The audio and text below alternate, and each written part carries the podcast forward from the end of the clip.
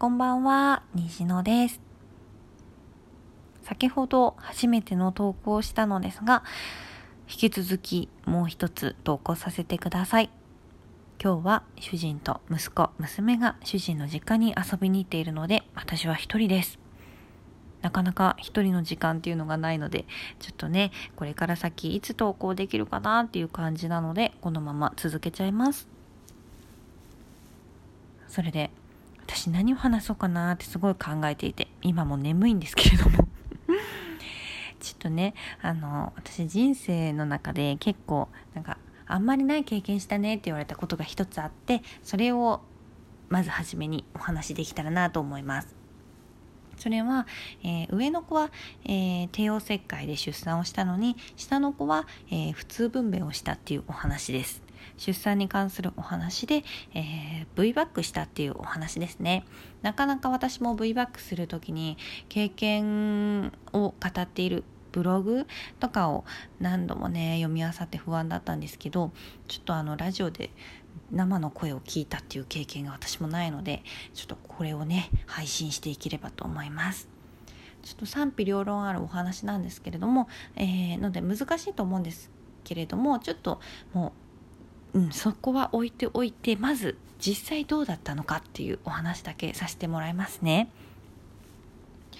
えー、実際は、えー、ちょっと、まあ、不安出産日が近づくとすごく不安になってって大変だったんですけれども私としては、えー、下の子を普通分娩で埋めてよかったなと思っています。なぜかっていうと1回目の時に帝王切開した後に傷が傷にばい菌が入っちゃって退院した後にもう一回高熱出してあのすぐに病院に 戻って入院した経験があって1週間ぐらいかな。入院して抗生剤とか点滴してもらってで息子もねその時生まれたてでなんか母子が離れるのが良くないからっていうので2人で入院してそれがすごい辛かったんですよ。なんかその時退院してきた時初めてその子供を産んで退院してきた時の写真を見るとね私ものすごいクマがあってもうすごい顔してるんですよ。でそのねみんなでお祝いしたんですけど退院祝い。その後にもう熱がすごくてその次の日にね病院に戻ったんですけど。でそれからもその病院に戻って抗生剤の治療してもらって退院してからもやっぱりなんかお腹の傷が気になっちゃってテープを貼ってたんですけどちょっとなんか体力もなかなか戻らなくてなんか大変だったなっていう印象があって。それでもし2回目産むのであればどうしようかなって考えててまあでも別にねそんなに積極的にやりたいなっていうわけじゃなかったんで普通に産院に行ったんですよ2人目の妊娠が分かった時も。でそこは、えーとまあ、1回目も帝王切開なら2回目もそうですよみたいな病院だったんですね。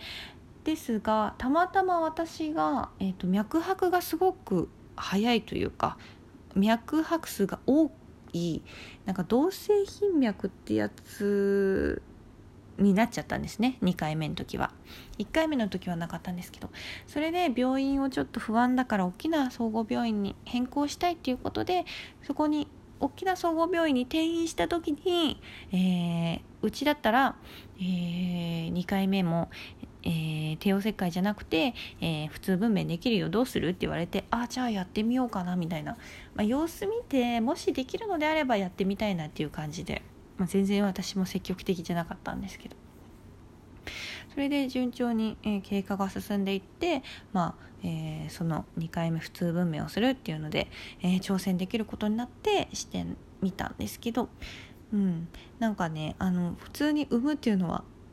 痛かった。ったし大変だったんですけど24時間ぐらいかかって。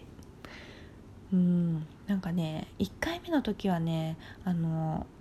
子供をすぐに生まれてから保育器に入れなくちゃいけなくて一瞬しか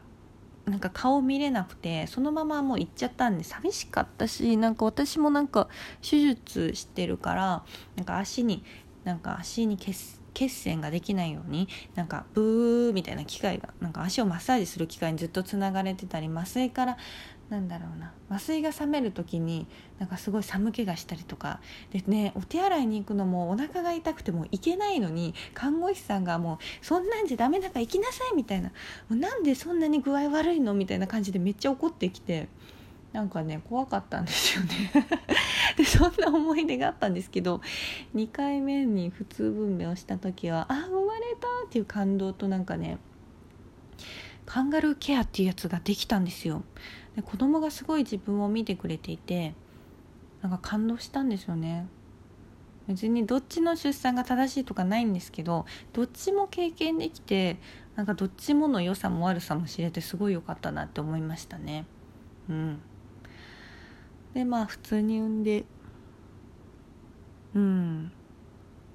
その後にねその1回目の時はもうご飯入院してた先が結構なんか綺麗な病院でなんかご飯にも力入れてるところだったんですけどもうこっちはお腹が痛いから傷が。もう全然食べても嬉しくないしもう大変だったんですよねなんかね。お祝い膳とかも結構ねなんか豪華だったんですけども本当にそういうのどうでもいいからもうこの傷の痛みをどうにかしてみたいな感じだったんですよね。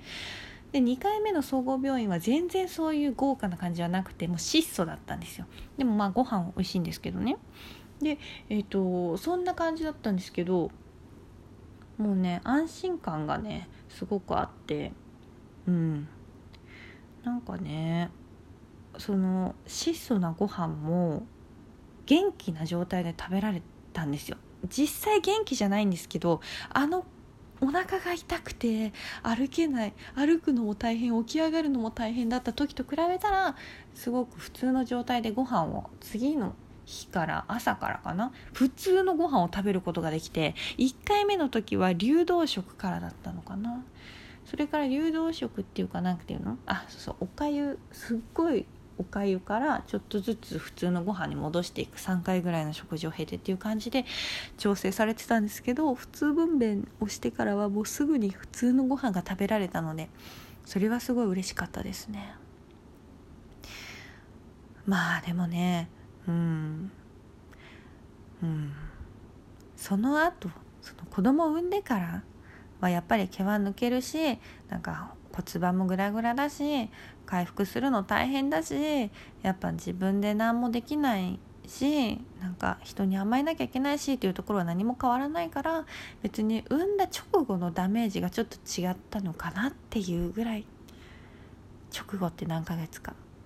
な1ヶ月ぐらいのダメージがちょっと違ったのかなっていうふうには自分は感じました。うん。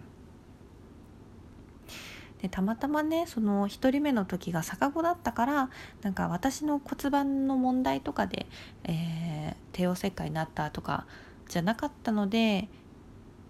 なんか普通にうまくいったんですけど1回目の時に何かの問題が母体に何かの問題があって帝王切開になった方とかだともしかすると2回目に、えー、その普通分娩に挑戦した時にまた同じ問題が起こってしまうかもしれないっていうのはなんかブログで見てなんかあそうなんだっていうふうには知識は入れてましたね。のでもう運ですねもうその赤ちゃんが逆子で痛いか痛くないかとか母体がどうかとかもうそういうありとあらゆる要素が絡まってね子供が生まれてくるんですけどどういう方法でもね子供がお子さんが大切にお腹で育んだお子さんがね無事に世に出て生まれてきてくれるっていうのが一番大切なので本当にどういう方法でも、えー、どちらになったとしても何も、うん、問題はないと思うんですけれどもちょっとねなんかなかなか多分ねあの周りになんか自分が V バックに挑戦してみたい当落に挑戦して V バックしてみたいって思った時になかなか周りでお話を聞くっていうのもなんかデリケートな話でねなかなか難しいかなと思ったのでちょっと収録してみました。よかったら、えー、ご参考にしてみてください。質問もよかったら連絡してくださいね。ありがとうございました。